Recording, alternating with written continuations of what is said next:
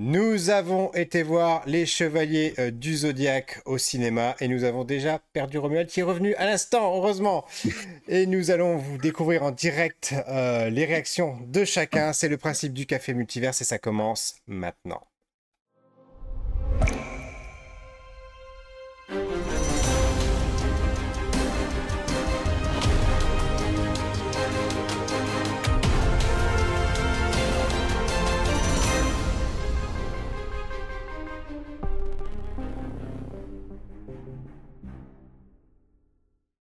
Bonjour et bienvenue dans le 72e épisode du Café Multiverse où je vous retrouve à nouveau avec Romuald et Greg Dyser. Bonjour Romuald.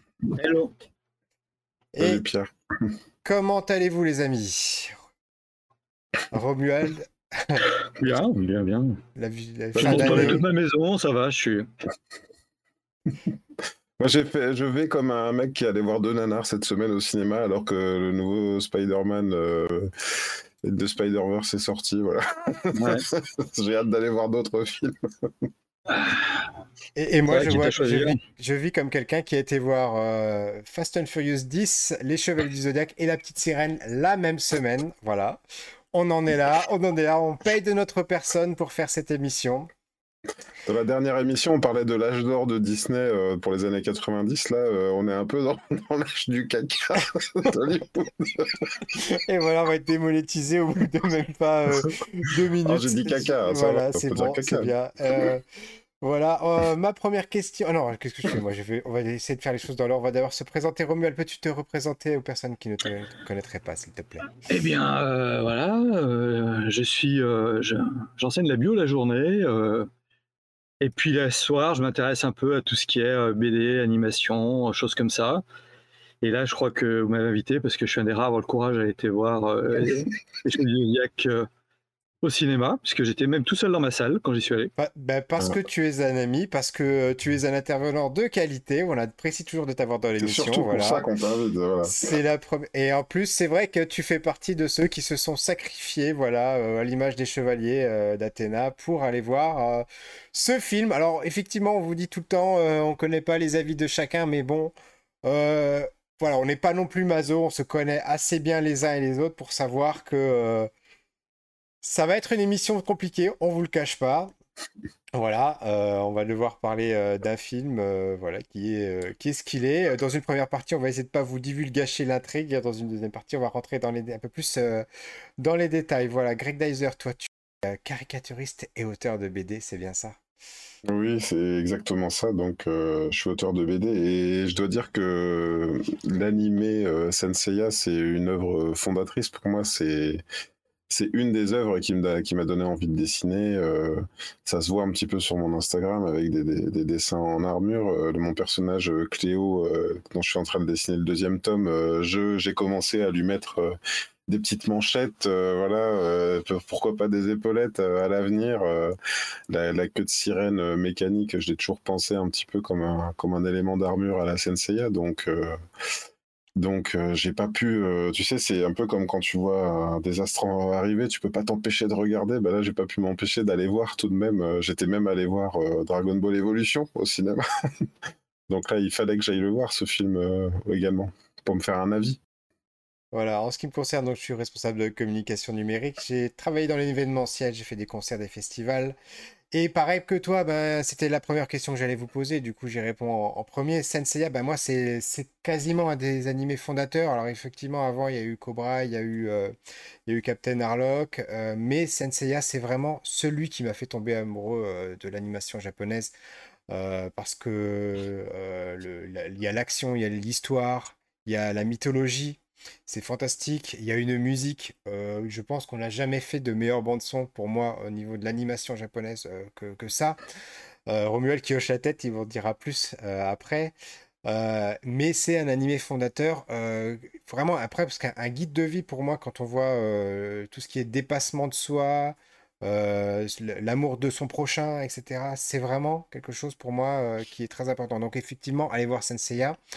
Euh, c'était, euh, je voulais, je voulais juger sur euh, sur pièce. Je voulais pas faire comme beaucoup de personnes qui jugent sans avoir vu. Moi, je voulais avoir vu pour dire, ben si, il y a ça à défendre, il y a ça qui va pas, il y a ça, et, etc.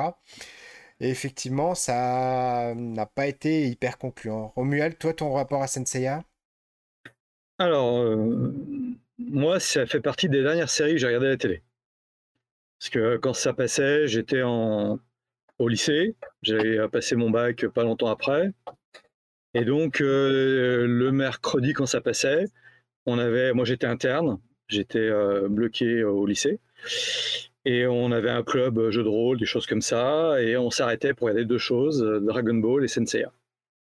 Donc vraiment, l'a vécu en direct avec tout ce que ça impliquait à l'époque sur euh, c'est pas la bonne histoire qu'on pense regarder. Parce que finalement, par rapport à ce que nous avons dit un peu au début, ça a évolué, puis on est parti, mais alors tellement, tellement, tellement loin. ça fait partie des rares animes dont j'ai le coffret mémorial, j'écoute les musiques très régulièrement. Je regardais, je fais pas toujours des choses forcément super, super officiel, mais ça fait là j'ai les coffrets, j'ai la Memorial Box et tout ça. Et quand j'écris mes cours, quand je travaille, quand je ne sais pas quoi mettre, je mets euh, le Memorial Box. Comme tu as dit, c'est peut-être les musiques. Euh, voilà, je suis quand même très aussi euh, Dragon Ball et Goldorak pour les mêmes raisons. Mais voilà.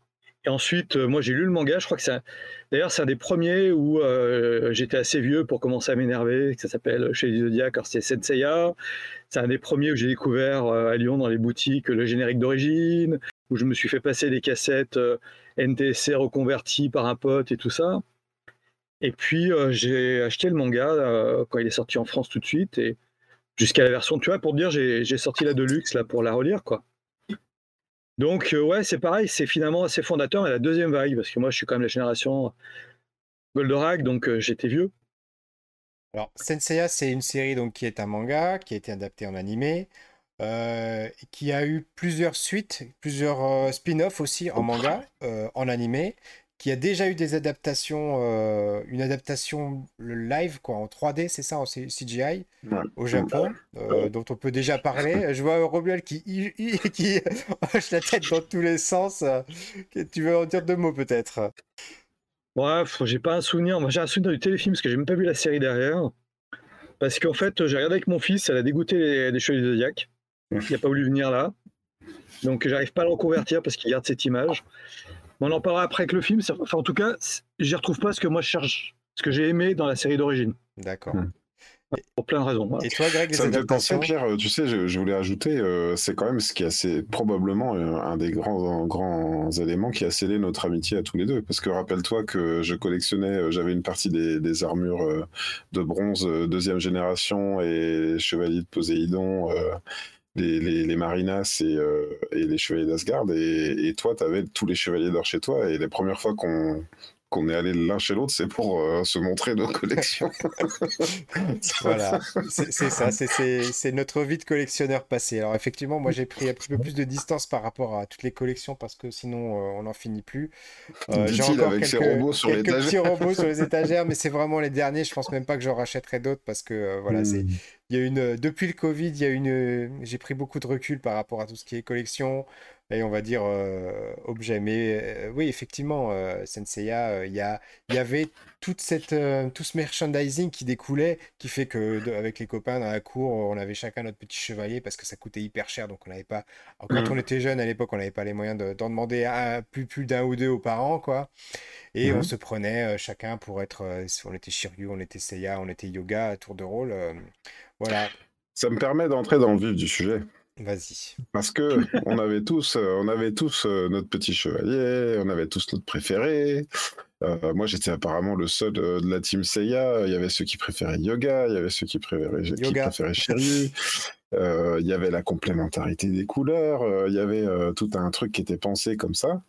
Et euh, si je peux me permettre de pitcher un peu le film, euh, on a euh, donc là on a un Seiya, donc qui, je, vais mettre la fiche du, du, film avec le casting. On a un Seiya qui est campé par McKenyu. Euh, qui fait des combats clandestins euh, dans un club, euh, un club de, de, combat, dirigé par, par Cassios. on se croirait un peu au début d'X-Men quand, quand on découvre Wolverine en train de se battre à la sauvette. Et l'intrigue du film, c'est que donc Seiya, on lui dit arrête de faire des galipettes, arrête de danser, on veut que tu te battes pour de vrai. Sauf que pendant un combat, Seiya est provoqué très très fort par Cassius, son ennemi juré. qui, est censé faire une apparition dans l'intro de Seiya pour montrer à quel point Seiya est fort. Mais là, c'est pas ça qui se passe. Et donc Seiya développe euh, une sorte de super pouvoir, euh, des, des... il y a un clair en commentaire qui dit Sean, parce que son préféré c'est Sean donc. Et euh, encore et toujours Cassios. Et donc il développe une sorte de super pouvoir dont on apprendra quelle est la cosmo-énergie. Et là, débarque un certain Alman Kido, donc euh, équivalent de Mitsumasa Kido, qui donc euh, vient chercher un Seiya adulte et qui commence à le protéger, euh, à dire viens avec moi, suis-moi, ne pose pas de questions, parce que maintenant que tu as développé cette cosmo-énergie, il y a des gens qui vont te tomber dessus, et là il commence à y avoir des avions. qui futuristes qui leur qui leur tirent dessus Qu'est-ce que je peux ajouter de Alors, moi, je vais, je vais essayer de passer sur les choses positives parce que ça va être compliqué comme émission, effectivement. Euh, mhm. Bon, j'ai trouvé que le choix du père du d'acteur de Seiya était réussi. Ok. Je trouvais que, voilà, euh, effectivement, le manga, euh, c'est pas dit dans l'animé, mais dans le manga, ils sont censés être très jeunes, ils ont entre 13 et 15 ans. Donc mhm. on se doute bien que c'est pas possible de transposer ça à l'écran. Donc ça, moi j'accepte sans problème. On me présente un, Seiya qui a une vingtaine d'années, je dis ok, ça passe. Pareil pour euh, l'actrice qui joue Athéna, mais qui pour le coup ne s'appelle pas Saori, puisqu'il faut savoir qu'en gros, il y a Seiya, Cassios et euh, Marine. C'est à peu près les seuls, je crois, de mémoire, qui ont les, vrais noms, les noms euh, qu'on retrouve dans l'anime ou dans le manga. Tous les autres ont des noms totalement différent. Alors, je sais pas si c'est pour essayer d'internationaliser, d'américaniser le truc. Et là, je vais commencer déjà à rentrer un petit peu dans les détails. Euh, je, comprends qu'on fasse une adaptation, mais à un moment donné, on veut la, la, cible première de ce genre d'adaptation, on va pas se mentir, c'est les fans. Donc, le simple fait de, de changer tout et d'essayer de trouver une, une, généralité d'un univers de personnages qui sont euh, ni japonais, euh, ni forcément explicitement américains, ni européens, ni grecs, ni tout ce que vous voulez, et d'y rajouter en plus des flingues, des, des, hélicoptères, des, tout ce que enfin d'autres choses pour essayer d'en faire un film d'action, bah, là vous arrivez tellement loin de l'œuvre originale que le, le cœur de cible qui sont les fans, ils seront jamais touchés. Donc rien que ça, première étape, elle est ratée au-delà même d'une du, possible réussite du casting sur les, premiers personnages. Tu voulais rebondir là-dessus, Romuald? Ah non, mais moi ça me gêne pas dans l'absolu, si tu veux. Si vraiment tu pars le parti pris de tout changer, mais par exemple, pourquoi, euh, bah, toi les noms ils sont à moitié américains, à moitié japonais sur certains. Pourquoi tu fais, changes pas carrément les choses? Et après, moi ça me gêne pas si euh, je sens que la personne euh, l'a fait avec conviction et avec envie ce qu'on développera après. Moi, c'est juste que là, euh, je, en fait, j'ai l'impression que personne n'était dans le film, à part une personne, c'est Marc Dacascos, quoi, qui est euh, finalement la grande révélation du film, tu vois. Euh, c'est que pourquoi Marc, Dacascos qui joue qui joue l'équivalent de, de Tatsumi, donc le garde du corps de de Sienna, Saori et avant ça de Alman Kido, là qui s'appelle Mylock. Euh, je sais pas si c'est la révélation du film et si, au contraire, moi j'ai plutôt l'impression que, en fait, on n'a pas encore parlé du, casting, mais euh, je me rappelle très bien quand les premiers, les, premières annonces ont été faites, euh, tout tournait autour de la présence dans le film de Famke Janssen.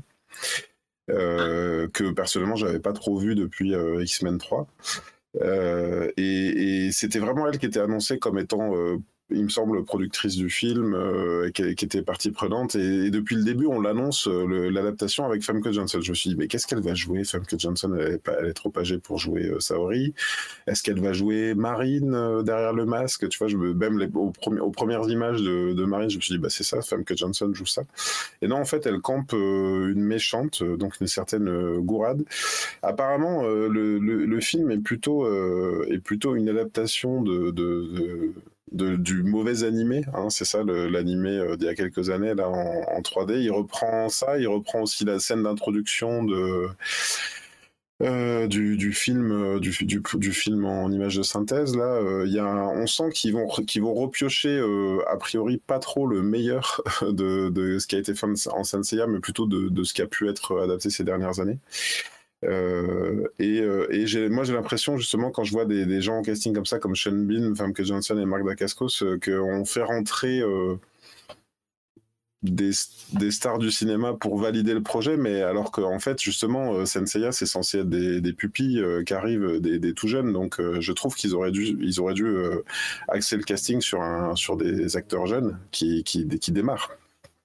Alors, moi, je rebondis sur ce que tu as dit, Romuald. Euh, j'ai trouvé que l'alchimie entre Seiya et, celle qui campe Athéna euh, fonctionnait plutôt bien, pas toujours, mais plutôt bien quand même. Euh, ensuite, Sean Bean, ben, le problème, c'est quand on met Sean Bean dans un film, c'est un peu un spoiler. Voilà, on sait ce qui va lui arriver. donc, ça, c'était fait.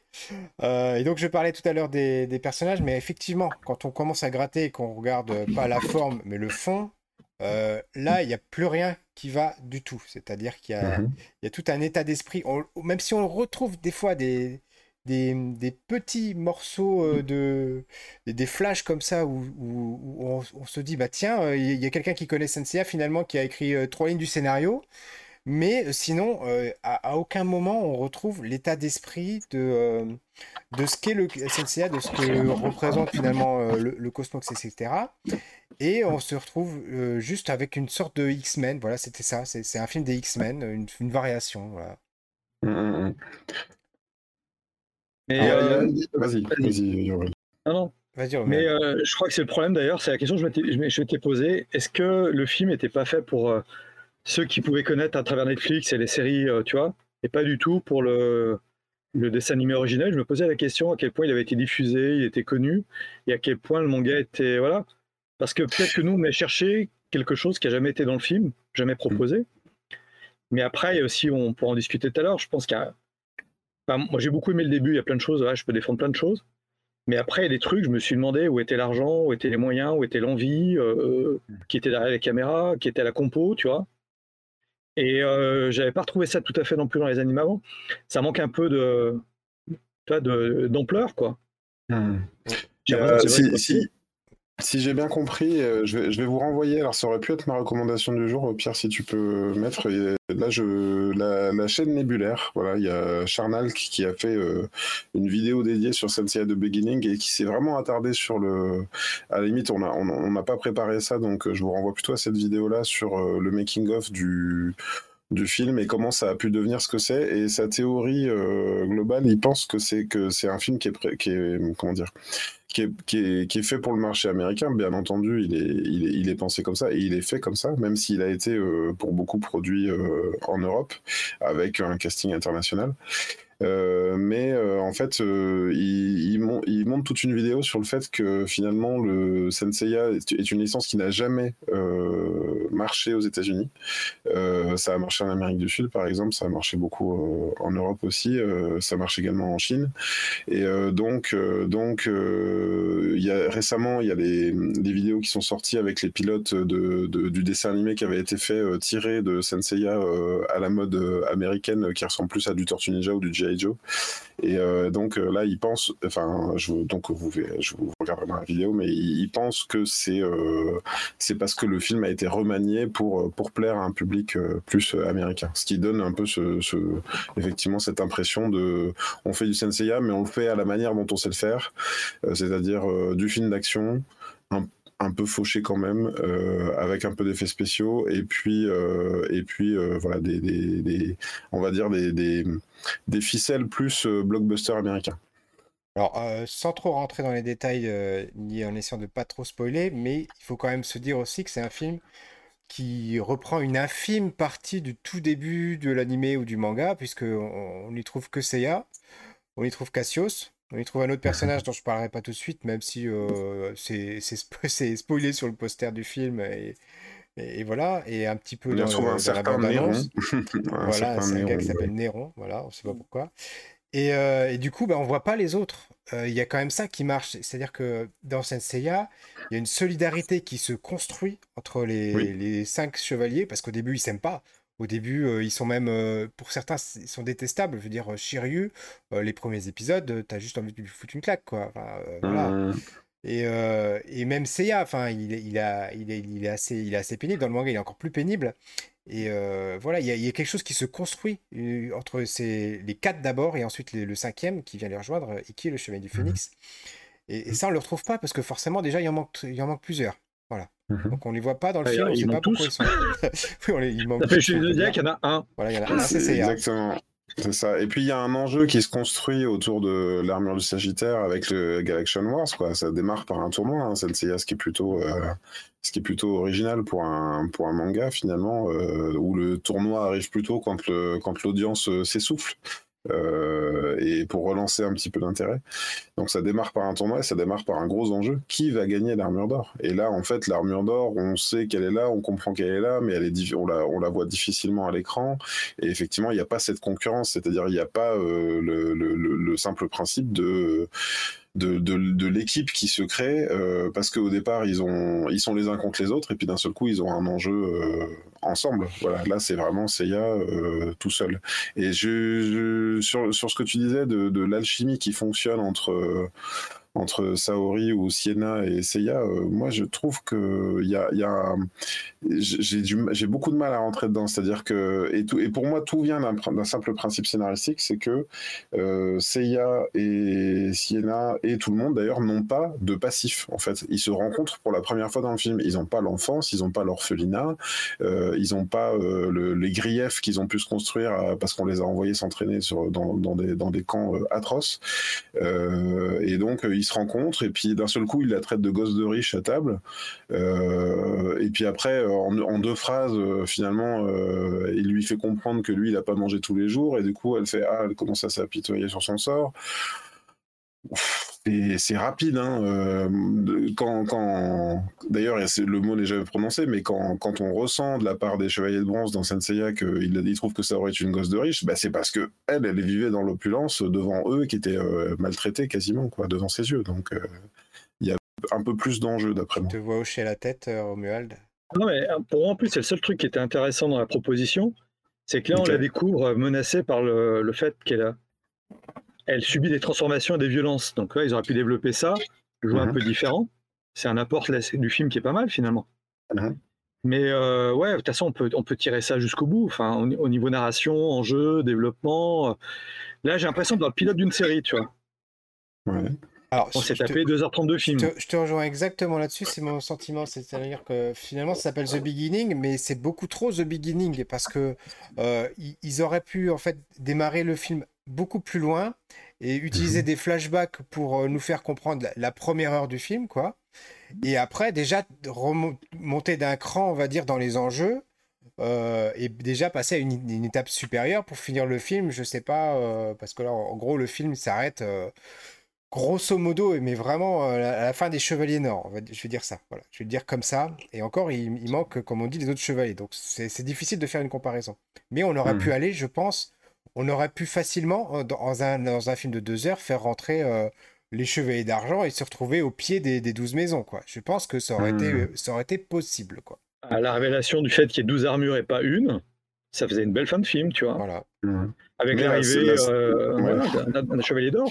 Et pour autant, la scène d'intro, elle divulgue déjà le fait qu'il y ait beaucoup de qu'il y ait plusieurs chevaliers d'or. Donc déjà, ça ne marche pas en fait. cette, cette, scène d'intro qui était la même dans le, dans le film, et encore dans le film où il y avait tout le tous les, tous les chevaliers d'or, à la rigueur, du coup, c'était moins une surprise. Mais là, euh, là, il y a un truc. Et encore, moi, je, pour aller plus loin sur ce que vous dites, c'est, je le ressens comme vous, c'est comme un pilote, mais en plus qui aurait la fin de la saison euh, dans les dix dernières minutes, quoi. C'est-à-dire qu'il n'y a pas tout le développement, il n'y a pas. Euh, il manque tout, tout bah, il manque l'intérieur de la saison, quoi. Et je pense qu'en plus, pour les gens qui connaissent pas la scène d'intro, personne la comprend. Mm-hmm. Bien sûr. C'est-à-dire que quand tu es fan, il y a des trucs, c'est vraiment pour les fans. Mm-hmm. Il y a d'autres trucs, c'est balancé comme ça. Je veux dire, même euh, la zone d'entraînement avec Marine, tout ça, il y a des trucs mm. super bizarres, des trucs qui flottent. Tu te dis, à un moment, je me suis dit, moi, je pense pas sur un spoil, mais je me suis dit, il y a peut-être euh, euh, le pop et tout ça au-dessus. Mm-hmm. Mais en fait, il n'y a rien. T'en sais rien. Mm. C'est-à-dire que tu sors du film, tu n'as vraiment aucune motivation d'aller voir un 2. Surtout que si on part du principe que ça se finit après, effectivement, le sanctuaire, Et dans le sanctuaire, waouh, il est ramené à une table et un éclairage du plafond, quoi. Hmm. Et puis, il y, a une dissonance, je trouve, entre cette scène d'intro où tu vois des chevaliers d'or qui volent en plus, qui ont des super pouvoirs, et puis qui ont des armures bah, qui ressemblent tout de même un petit peu euh, des armures en images de synthèse, euh, qui se rapprochent un petit peu de celles du film en CGI et qui du coup qui ressemblent à des vraies armures de Senseiya. Et euh, l'armure un peu fauchée, un peu carton-pâte de, de, Seiya dans, dans l'épisode plus loin. Limite, elle est, je les trouve presque pas dans le même registre graphique toutes les deux. C'est un peu ma, ma, prochaine question, qui est un peu double, mais qui se rejoint. C'est qu'est-ce que vous avez pensé finalement d'une part de la réalisation, des effets spéciaux et pour le coup aussi des armures. Euh, Greg? Ah bah, Les armures, moi je les trouve catastrophiques. Euh, elles sont, pour moi, elles, ressemblent euh, aux armures. Euh, tu sais, euh, à un moment donné, on regardait, euh, je sais pas si tu te rappelles, les Bitoman, hein, tu vois, tu vois ce que c'était ce truc qui passait sur Game One, c'était des, des, des, gars qui se filmaient au caméscope avec des armures en carton. à Alex quoi. Pilote s'il nous voit un jour. voilà. voilà, ça me faisait penser à, ces armures-là, même si elles, étaient mieux faites, mais honnêtement, j'ai vu des. Il m'arrive de regarder des, des cosplayers et des cosplayeuses sur YouTube en train de faire leur costume, je trouve ça mieux, mieux fichu hein, que, que ce qui est là à et euh, du point de vue de la réalisation, pour moi, on a un problème aussi, et en même temps, euh, qui, est peut-être inhérent au matériau d'origine. Euh, l'animé, moi, je le trouve génial, et pour autant, c'est des gens qui posent comme ça, face à face, et qui déclenchent leur plus grosse attaque à distance. Il y a quelques phases dans, certaines équipes d'animation où ils se donnent des. On pense notamment à Shiryu et Seiya par moment qui se donnent des vrais coups, qui se donnent des coups de poing et tout ça. Euh, là, on est dans du. Ils ont, ils ont pris un. Alors, j'ai plus, j'ai plus son nom, quoi, mais ils ont pris, ils ont pris un chorégraphe de, de, de film de kung-fu, quoi, euh, donc ils se font des, des coups de pierre tournés, des trucs comme ça. On n'est pas trop dans le registre du combat, euh, du combat habituel de, de, de Senseiya, quoi. Ouais, mais tu, vois, tu parles de combat ailleurs. Là, on, sort quand même de, des séries de John Wick, par exemple. Moi, je suis très très fan de John Wick où au niveau combat, ils sont quand même très créatifs. Hein. Mm-hmm. Tu vois? Et euh, dans un registre qui est de l'animation, mais quand tu sors de Spider-Man, euh, de Spider-Verse, où vraiment ils sont d'une créativité à tomber par terre, tu te dis que là, euh, j'ai l'impression, j'ai l'impression qu'il n'y a pas de chef-op, j'ai l'impression qu'il y a qu'il n'y a personne aux effets spéciaux. J'ai l'impression que l'armure, ils l'ont fait grande pour l'animer en CGI, alors que finalement, dans l'animation classique, l'armure, tu quelques pièces, et ça aurait très bien fonctionné, comme tu des cosplayers qui font des choses bien. Puis mhm. après, tu pouvais même utiliser une aura autour des chevaliers pour cacher le fait que c'était l'image de synthèse, tu vois. Mhm. Mais euh, c'est-à-dire où il n'y a, a pas d'argent, et bon, bah, on peut comprendre, mais en plus, je trouve qu'il n'y a pas d'âme. Enfin, les fois, les fois où Seiya va utiliser son pouvoir, t'entends monter euh, la musique de la fantasy, tu vois, et ça démarre jamais. Mmh, Il y a un moment épique dans le film. Mmh.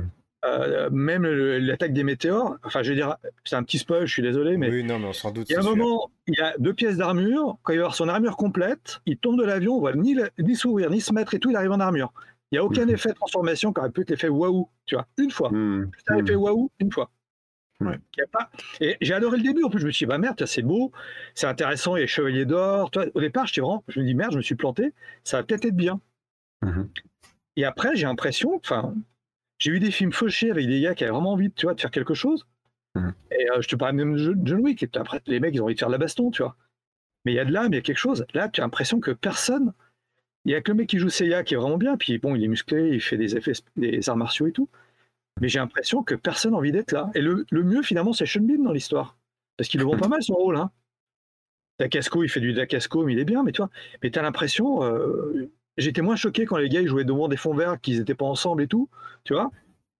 Euh, là, enfin, enfin, t'as pas, pas une, tu peux pas te souvenir d'un air de musique, tu peux pas te souvenir d'une scène, tu peux pas te souvenir d'un, on dira après, mais l'enjeu, enfin tout ça, enfin, oh, voilà. Et alors après les, les scènes, oh, puis j'ai un problème, c'est que moi je sors de Spider-Man, donc forcément, euh, quand, tout le monde se déchaîne comme ça, tu dis ouais, ok les gars. Euh. Il, paraît que, il paraît, j'ai vu euh, Mea, qui est une une vidéaste que, que j'aime beaucoup, euh, qui, qui, a dit bon bah le Spider Spider Verse, ils ont plié le game, on peut arrêter d'aller en salle, il y aura pas mieux au cinéma quoi. Voilà. Donc donc je suppose que ça doit être difficile de la, le, le, comparatif. Oui, alors du coup, je, je, réagis moi par rapport à tout ce qui est réalisation, armure. Effectivement, c'est pas, pas réussi du tout. Ça, il y a un petit essai, bon, as légèrement spoilé, mais c'est vraiment pas grave, euh, par rapport au coup de l'armure où on voit que ils ont essayé de faire quelque chose d'intelligent où au début il n'a pas l'armure complète et après quand tu vas dire qu'il assume son rôle de Pégase, il l'a en, version finish. Mais voilà, c'est pas expliqué non plus pourquoi. Enfin, ça, même ça pourrait être éventuellement dans une suite, mais on, s'en fiche parce que ah, là, je veux pas qu'il y ait de suite. C'est pas possible. Comme tu dis, c'est morne, c'est terne. Euh, y a les seuls, et ce que tu l'as très bien dit, euh, les seuls moments où ça marche, c'est finalement c'est quand il n'y a pas les effets spéciaux, c'est quand on se concentre mm. sur le personnage, parce que justement c'est ça que je crois qu'ils ont oublié, c'est que Senseiya, c'est avant tout une, lutte d'idées, et que les effets spéciaux, etc., les, les, météores et compagnie, c'est secondaire. Les gens, d'abord, ils se battent à, à, coup d'idées, à coup d'essayer de convaincre l'autre qui sont dans leur bon droit, qui ont raison sur le sujet. On le retrouve en filigrane dans le film, on en parlera dans la partie spoiler, mais c'est tellement minime que ça passe totalement à côté du sujet, quoi. Hmm. Sans compter que Seiya, ils lui ont ajouté une sorte de, de, mantra. Euh, parce que Seiya, c'est vrai que c'est le, le mec qui ne renonce jamais.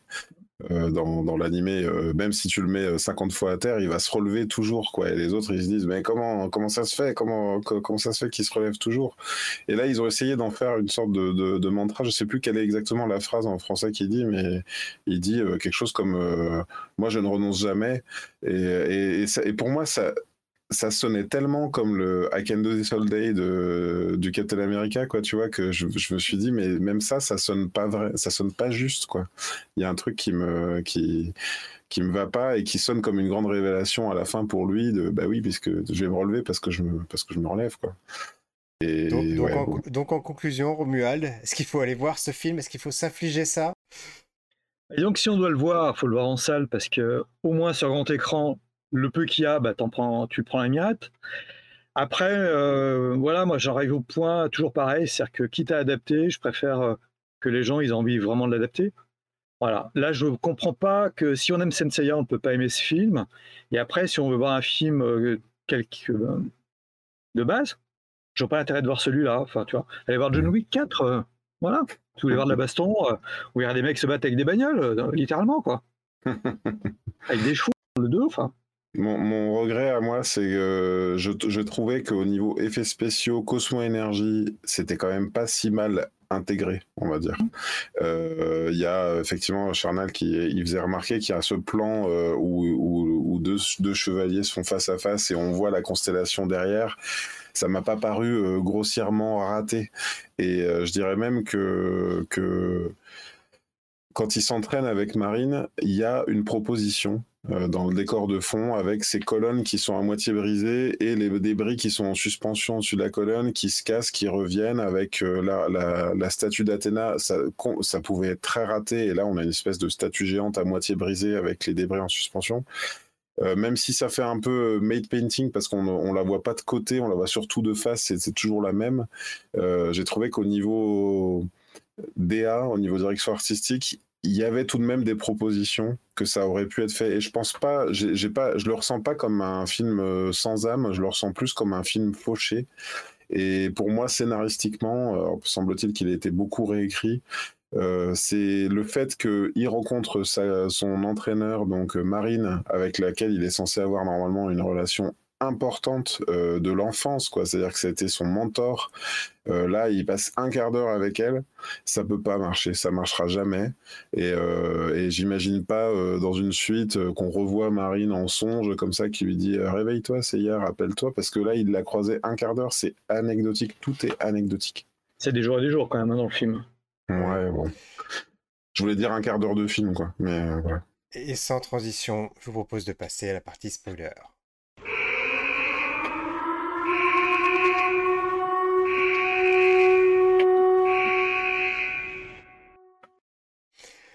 Euh, je, je, je, sais pas par où commencer, tellement il y a de choses à dire. Euh... J'ai mal, j'ai mal à mon Seiya, moi. ouais, voilà.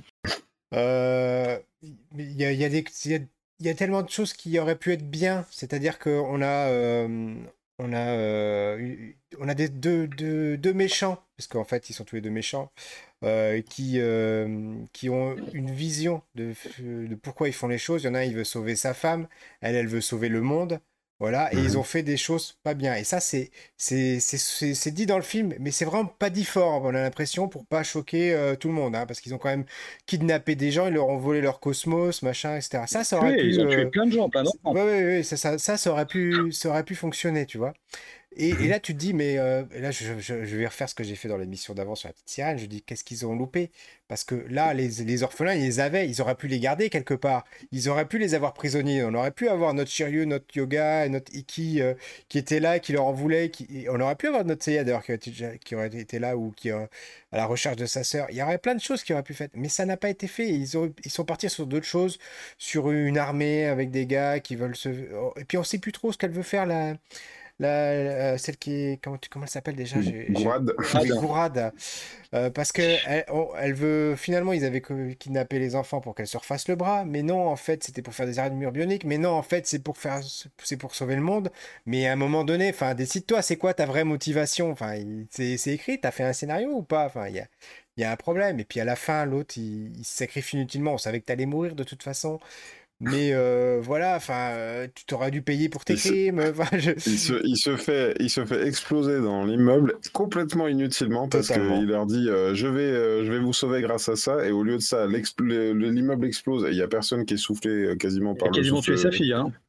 Elle se prend tout le monde de choc. oui.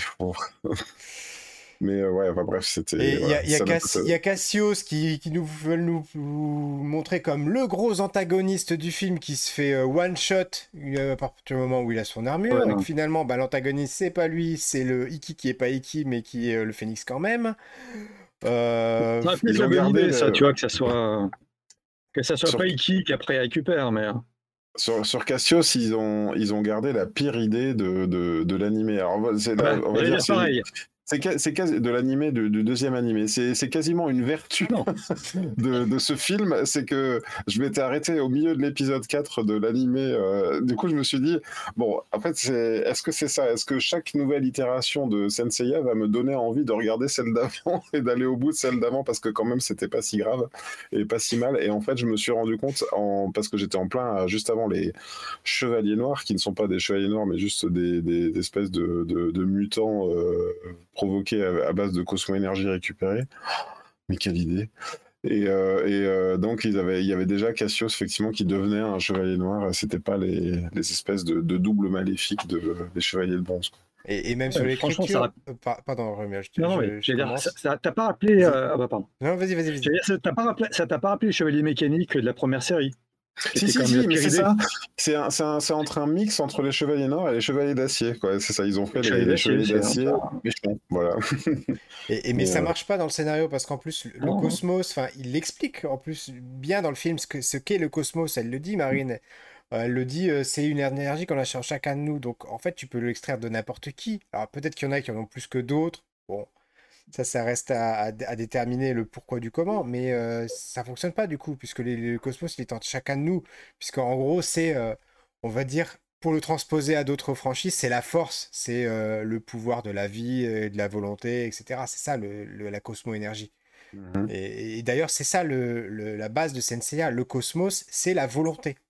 La volonté de vivre, la volonté d'avancer. Et c'est pour ça que Seiya est si fort. Il n'est pas fort il n'est pas puissant, il a une volonté qui est intangible, qui peut faire vaciller les dieux. Et c'est ça qui n'est pas du tout représenté à aucun moment dans ce film.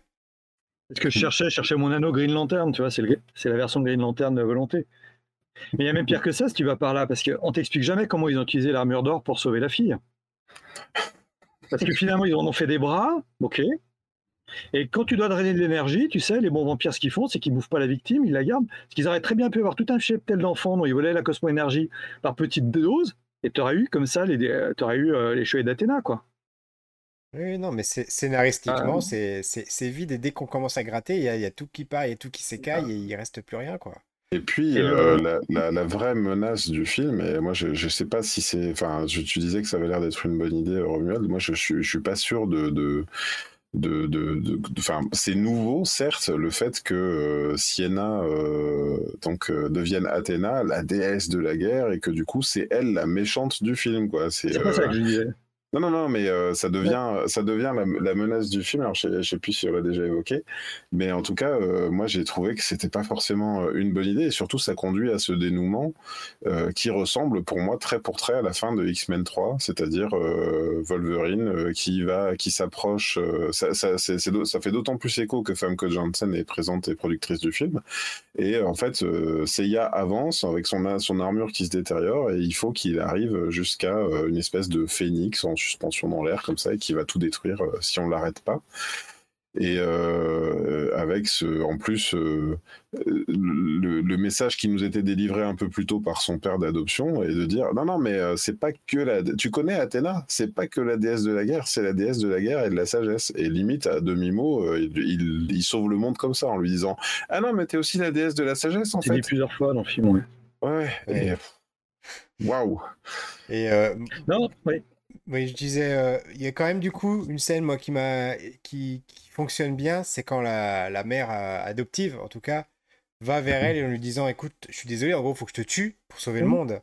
Cette scène-là, elle marche bien. Là, on est dans l'esprit Senseiya, on est dans l'esprit du sacrifice. Elle, on explique pourquoi on a une, un personnage torturé qui doit faire un truc qu'elle regrette, mais qu'elle sait, pour lequel elle sait qu'elle n'a aucun choix, qu'elle n'a pas d'autre alternative, parce que selon elle, euh, à cause de ses visions, à cause du pouvoir qu'elle ressent déjà en elle en ayant eu du cosmos, elle sait que ça va être la fin du monde si elle fait pas ça. Donc elle le fait à contre-coeur. Athéna accepte d'ailleurs même son destin en disant J'espère que ça va pas faire mal. Et on se rend compte après que ça fait affreusement mal d'ailleurs. Il répond, je sais pas. Non, moi, l'idée que j'avais, c'est qu'on aurait très bien pu utiliser Néron, finalement. Parce que Néron, il veut drainer Athéna.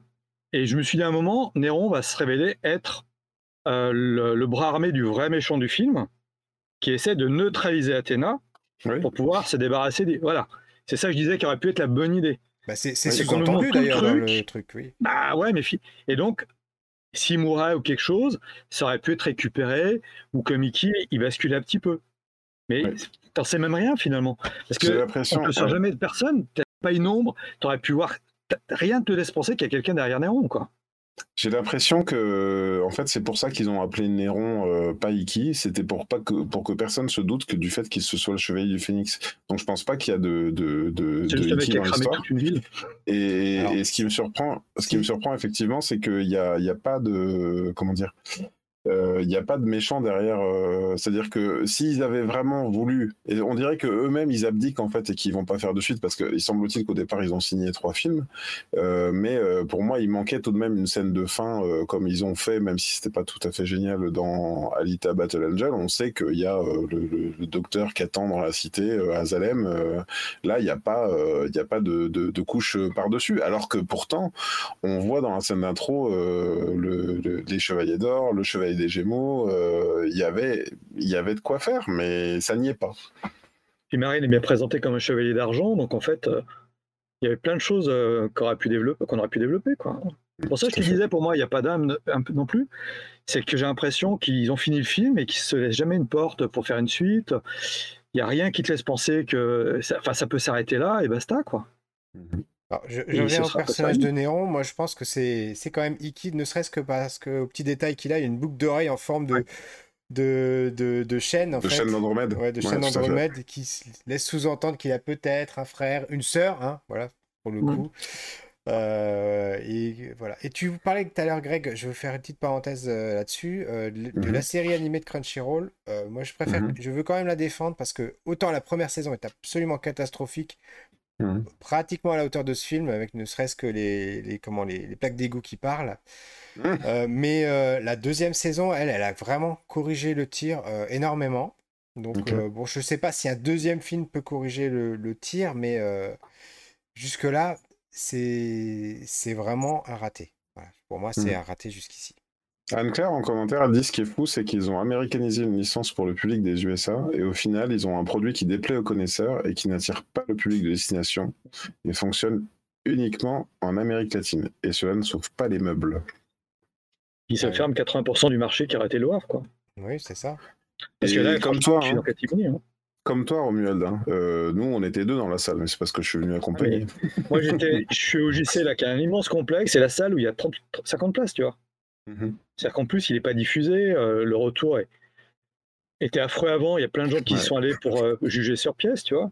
Je suis allé le voir avec mon fils et en deuxième semaine, il n'y avait plus que 20h50 le soir. Il n'y avait pas de séance en journée, il n'y avait Ah. rien du tout. Et lui, il en a pensé de quoi, ton fils? Euh, il a il a pas arrêté de dire c'est n'importe quoi. euh, il a Rappelle son âge dire- quand même pour nos auditeurs. Il a 10 ans. Ouais, il a 10 ans. Il a 10 ans. Les- il a dit les armures sont nulles. euh, il a dit euh, c'est pas du tout. Ils ont pas du tout respecté. Il a dit, je cite. Alors, tu vas me dire, il a déjà regardé l'émission, donc peut-être qu'il y a des trucs qui, des phrases toutes faites qui lui reviennent. Il a dit, ça respecte pas du tout le matériel d'origine. Sachant que c'est un connaisseur parce que lui, il a lu le manga, il a lu Lost Canva, il a lu aussi euh, Next Dimension, donc euh, il est, il est calé. Voilà. Et moi, je terminerai euh, là-dessus pour la partie spoiler et pour cette émission par rapport à Senseiya, enfin, au Chevalier du Zodiaque, pardon. C'est pareil, Athéna, je la trouvais crédible jusqu'à ce qu'elle ait les cheveux violets, qu'elle ait cette horrible perruque, perruque. qui ne ressemble à rien, qui ne lui va pas du tout. Et c'est là, je, je fais le relais avec l'émission précédente sur la petite sirène, c'est-à-dire qu'à un moment donné, il y a des choses qui fonctionnent en animation, qui ne fonctionnent pas dans les films. Donc, il, faut pas le faire pour essayer de faire plaisir aux films et, et aux fans et cocher une case. Ça ne fonctionne pas. Il faut. Vous avez, ils ont tellement pris leur distance par rapport au, au- au matériel original que s'il était resté blonde ou brune ou, ou rousse ou n'importe quoi, ça, c'était bon. Mais là, Il y avait il y oui, il y avait les mèches, d'accord. Mais le, problème, c'est que quand elle a sa perruque, enfin, Ah, quand elle- ils sont violets, ça fait dégueulasse. Ça fait. Ouais. J'ai une photo de moi de, où j'ai, une- je porte une perruque violette. Ça, j'avais plus de classe que ça quand même. Hum, Mais c'est surtout qu'en fait, à- il y a, y a un truc qui- il y a une sorte de dissonance, un truc qui me gêne vraiment. C'est comme quand je disais euh, le film avec Edward Norton, Hulk, où en fait il y a une coupe de cheveux et puis il mute et il a plus du tout la même apparence. Et là, en fait, elle a des cheveux euh, ondulés d'une certaine longueur et qui deviennent violets, c'est une chose. Mais d'un seul coup, elle a une frange et d'un seul coup, elle a les cheveux beaucoup plus longs. Donc euh, c'est ça qui, qui marche pas. Il aurait fallu qu'elle ait la même perruque blonde et puis qu'elle termine avec cette perruque violette à la rigueur et voilà au début donc il montre elle, a- des mèches violettes quand même au milieu de ses cheveux blonds il y a c'est bizarre en fait Euh, c'est vraiment étonnant d'avoir fait ça C'est lié au cosmos, hein. à chaque fois que son cosmos s'allume, elle a des mèches de plus. ouais, Ouais, c'est bah, vrai ça, j'avais bien compris le principe. Et comme dit, comme dit Greg, euh, euh, le fait que, euh, si, que la coupe de cheveux change, etc. Enfin, on, par- on, on pinaille sur des détails, mais en fait, c'est que ça finalement le film. Il y a que des détails comme ça qui clochent et qui nous Mm. sortent sans arrêt du film et de l'intrigue et pour le peu qu'elle qu'elle existait. Et on, à aucun moment on arrive à y croire, à aucun moment on sent du Senseiya, à aucun moment on, on- on a, on, on a peur pour les protagonistes, à aucun moment il y a des, des, des- des- d'émotions. Et moi, je, vais refinir d'ailleurs, je, je vais dire une autre chose. Je crois que ce le, le film s'est terminé pour moi au moment où euh, euh, Seiya est entraîné par Marine. Elle lui dit casse ce caillou. Ok Donc il n'y arrive pas au début, il s'entraîne, machin. Et une fois, il arrive, il tape dessus, paf, il le réduit en miettes. Et il se passe rien. Il n'y a pas un effet de lumière, il n'y a pas une musique épique, il n'y a rien. C'est nul, alors que c'est une scène euh, mémorable dans l'animé, où, où là où il prend toute la, Oui. la- la- la- la- puissance de, enfin, tout, tout, tout son potentiel, puisqu'il ne, il ne casse pas seulement la, la pierre, mais il casse Oui. aussi le gros rocher qu'il y a sous la pierre. Et là, on se dit, bah ça. merde, ça y est, il est arrivé. voilà. et, le- et ça fait un gouffre et euh, même, même Marine elle se fait exploser elle se fait éjecter euh, en même temps Euh, ça, ça voilà il y a un truc euh, il vise casser un caillou et il fait un cratère voilà ben là effectivement il n'y a pas ça dans le film je suis bien d'accord Voilà, et c'est là que pour moi le film est mort. Voilà, tout Et simplement. le- et l'être le plus puissant du film, euh, c'est euh, Mylock, c'est euh, c'est Tatsumi, parce que lui, il arrive à battre des chevaliers noirs avec un pistolet Et une matraque. et une matraque, et lui, euh, et, et, et, et, et- et il est poseur en plus. C'est-à-dire que il se comporte euh, comme devrait se comporter euh, un Shiryu du début ou un Yoga du début. Donc, euh, donc euh, qu'est-ce que c'est bien ce que je dis. Euh, c'est les, les enjeux des, des, per- des, des protagonistes sont à la hauteur de leur filmo, pas à la hauteur du personnage qu'ils devraient incarner.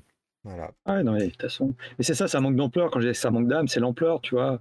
C'est-à-dire que quand il casse le caillou, on serait tendu vraiment à voir apparaître le Pégase, la musique, l'explosion. Enfin, il n'y a La jamais un moment où tu dis, waouh La musique, c'est un grave problème. Hein. C'est un grave problème qui n'est pas que Senseiya, hein. c'est tout. Hein. Moi, je, toutes les adaptations de Senseiya, pour moi, sont ratées parce que parce qu'il n'y a pas cette âme. Euh, bon, on va pas ressusciter, ressusciter euh, Seiji Yokoyama, Yokoyama, mais mais mais euh, à chaque fois, ils remettent euh, Pegasus Fantasy dans le générique où là, il y a, une, espèce d'intro de Pegasus Fantasy quand il saute de l'hélicoptère. Et encore une fois, j'ai repensé à Hulk où je me disais, mais ils vont le jeter de l'hélicoptère comme Hulk. C'est quoi l'idée euh, Qu'est-ce qu'ils nous montrent en fait, encore une fois? Et il n'y a jamais de thème mémorable. Quoi. Enfin, moi, je repense euh, le, tous les films qui m'ont fait vibrer enfant, les Star Wars, les Indiana Jones, les Superman. Retour vers le futur, il y a la musique. Où est la musique, quoi? Je, je, je, sais pas, je, je, je comprends pas, en fait. Lord Baff qui avait fait la musique de Donjons et Dragons, qui fait d'autres séries, toi, il aurait été exceptionnel là-dessus.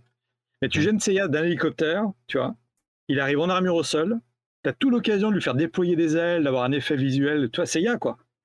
Et tu as juste le mec qui arrive, enfin, en plus j'ai l'impression qu'à chaque fois qu'il y a une bonne idée, ils la prennent pas. Mmh j'ai l'impression qu'on a. Parce que peut-être la réécriture, mais tu as le point de départ, tu as le point d'arrivée, et entre les deux, on m'a coupé tout le, toute la dramaturgie, toute la dramatique de l'histoire. quoi. Mmh j'en ai vu, moi, même des films japonais avec peu de moyens, mais ça peut marcher s'il y a un petit peu d'amour, d'ambition, tu vois.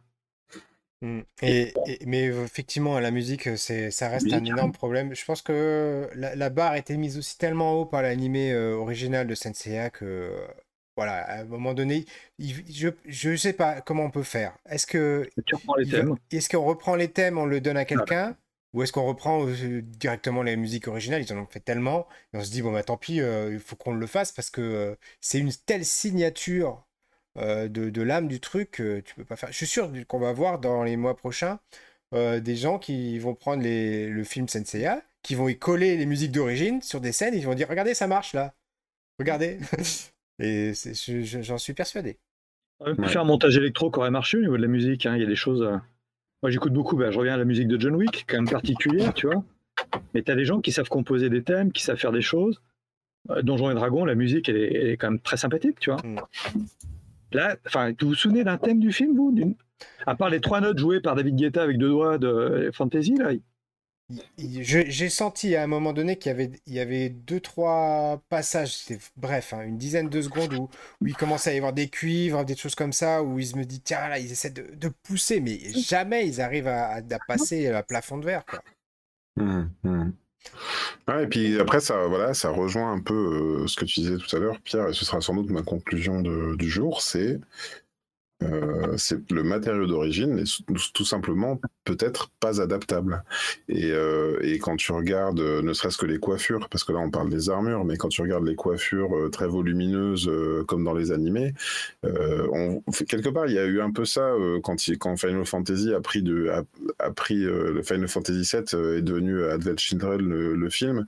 à un moment donné, les, les longues mèches de Sephiroth comme ça, ou bien la, coiffure de Cloud, dès lors que tu veux, tu veux, tu veux transcrire ça en vrais cheveux, euh, ça coince un petit peu. Et donc, effectivement, on, imaginerait mal des, acteurs affublés de grandes perruques, euh, et encore, puisqu'ils l'ont fait quand même pour, euh, pour Athéna. Là, on se retrouve avec un Seiya avec la l'arrêt au milieu et en face un, un Néron, euh, pareil, euh, je sais pas comment dire, avec une hmm. coupe de, très moderne, quoi, tu vois. C'est-à-dire qu'à un moment donné, il, faut faire le deuil, il faut, c'est ce qu'on disait, j'en reviens encore à l'émission d'avant, mais c'est le même, la même problématique qu'on retrouve, mais inversée. C'est-à-dire qu'autant la petite sirène, ils essaient de faire du, plan pour plan et ça fonctionne pas, autant là, ils s'éloignent du, du, matériel original et seulement quand ils y reviennent, bah, c'est là que ça fonctionne encore moins parce que justement le matériel original ne se prête pas du tout au film. Donc on fait son deuil de l'animé, on propose mmh quelque chose de nouveau, mais là de toute façon la problématique elle est ailleurs, elle est sur le scénario, elle est sur l'envie, comme disait Romuald. Et voilà. Et toi Romuald, ton mot de la fin? Mon mot de la fin, c'est que je pense que c'est tout à fait adaptable, mais comme tu l'as dit, si tu comprends que Senseiya, c'est les personnages, le message qu'il envoie, et après la coupe de cheveux, l'armure, tout ça, c'est du détail, on aurait pu faire quelque chose de différent, mais il n'y a pas ce qu'on appelle le lore, mais l'essence. C'est-à-dire que le matériau d'origine, il y a une essence, il y a des personnages avec une volonté. Et quand on adapte, comme avec les super-héros, c'est ça qu'il faut conserver. Tu peux changer plein de trucs, donc mmh. tu gardes ce qui nous a fait vibrer, nous, je pense. Parce que si ça nous a fait vibrer, pourquoi ça ne ferait pas vibrer d'autres générations, mmh. même si c'est présenté différemment Je vais en revenir encore, mais vous verrez. je pense que là, on est tous très fans de Spider-Man, tu vois, maintenant. Hmm. Eh ben, Et ils ont gardé plein de choses du Spider-Man. Il y a, il y a Anne-Claire aussi en commentaire pour sa conclusion qui dit Je le redis, mais ils n'apprennent pas de leurs erreurs quand je, pen- quand je pense à l'adaptation de Macross en Robotech avec une suite, une suite Made in USA qui n'a pas fonctionné, c'était prévisible. Et euh, c'est vrai que peut-être que c'est ce film, il est symptomatique de d'une appropriation, c'est-à-dire que quand on regarde le pilote de, des Chevaliers du Zodiaque euh, en animé, quand on regarde euh, des adaptations, en fait, aux États-Unis, ou même, je repense à la Total, par exemple, Total Recall, même si la Total Recall c'était une bonne réussite, mais on dirait qu'ils peuvent pas se contenter de, de, de consommer ou d'observer quelque chose qui a été fait ailleurs. Il faut absolument qu'ils refassent euh, à leur manière et avec leurs ingrédients à eux et euh, euh, encore que je crois que si je comprends bien, euh, c'est pas complètement un film américain non plus, quoi. C'est, euh, c'est euh, voilà. Mais euh, bref, voilà, à oublier sans doute. euh. voilà. Après, si si Et je peux me permettre, on a eu une très bonne conclusion. C'est que tu peux avoir Mario et Mario. Ça prouve bien qu'on peut adapter. C'est vrai. Et sans transition, on passe aux recommandations de la semaine. Romuald, au- Alors moi, j'avais envie de recommander ça. Si vous devez lire Senseiya, chez le Zodiac, eh ben, il y a un Français, des Français qui se sont lancés là-dedans. Et euh, je suis pas du tout en face de la caméra. si c'est bon. Et c'est très très bien. Et avec mon De personnage préféré, avec euh, ouais, avec euh, voilà. Et on peut retrouver un peu ce qu'on avait dit parfois. Ça ressemble un peu à l'animé dessiné, mais je trouve que c'est bien fait. Et là, je retrouve l'âme. euh, je trouve que c'est intéressant ce qu'ils ont fait. En plus, en voulant respecter le matériau d'origine. Et moi, en tout cas, j'ai pris beaucoup de plaisir. Et euh, j'ai la version collector qui est dure à trouver, mais le reste, voilà, il va avoir cinq tomes.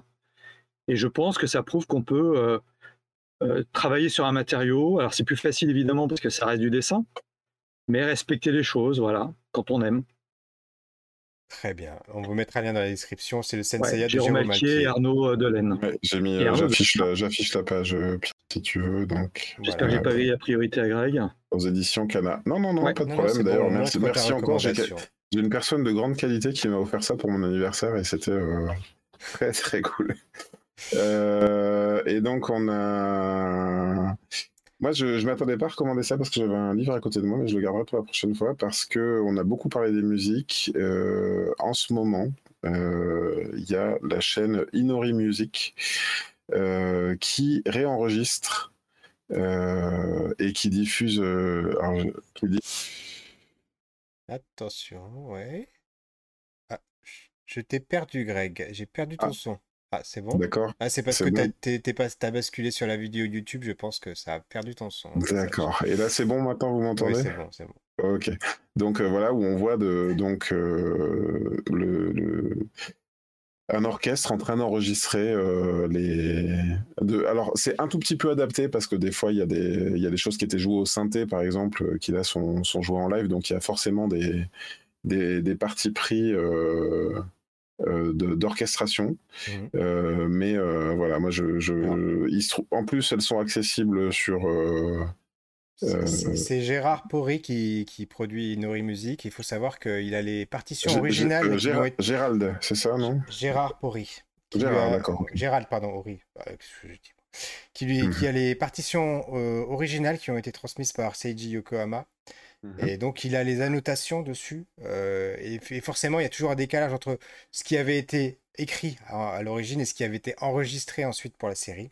Donc, lui, il avait la version euh, écrite pure. Et donc, après, il y a une nécessité de refaire des, des adaptations. Voilà. Mais je crois qu'on pourrait l'inviter à, à l'occasion pour, dans une émission pour qu'il pour qu'il en parle plus longuement.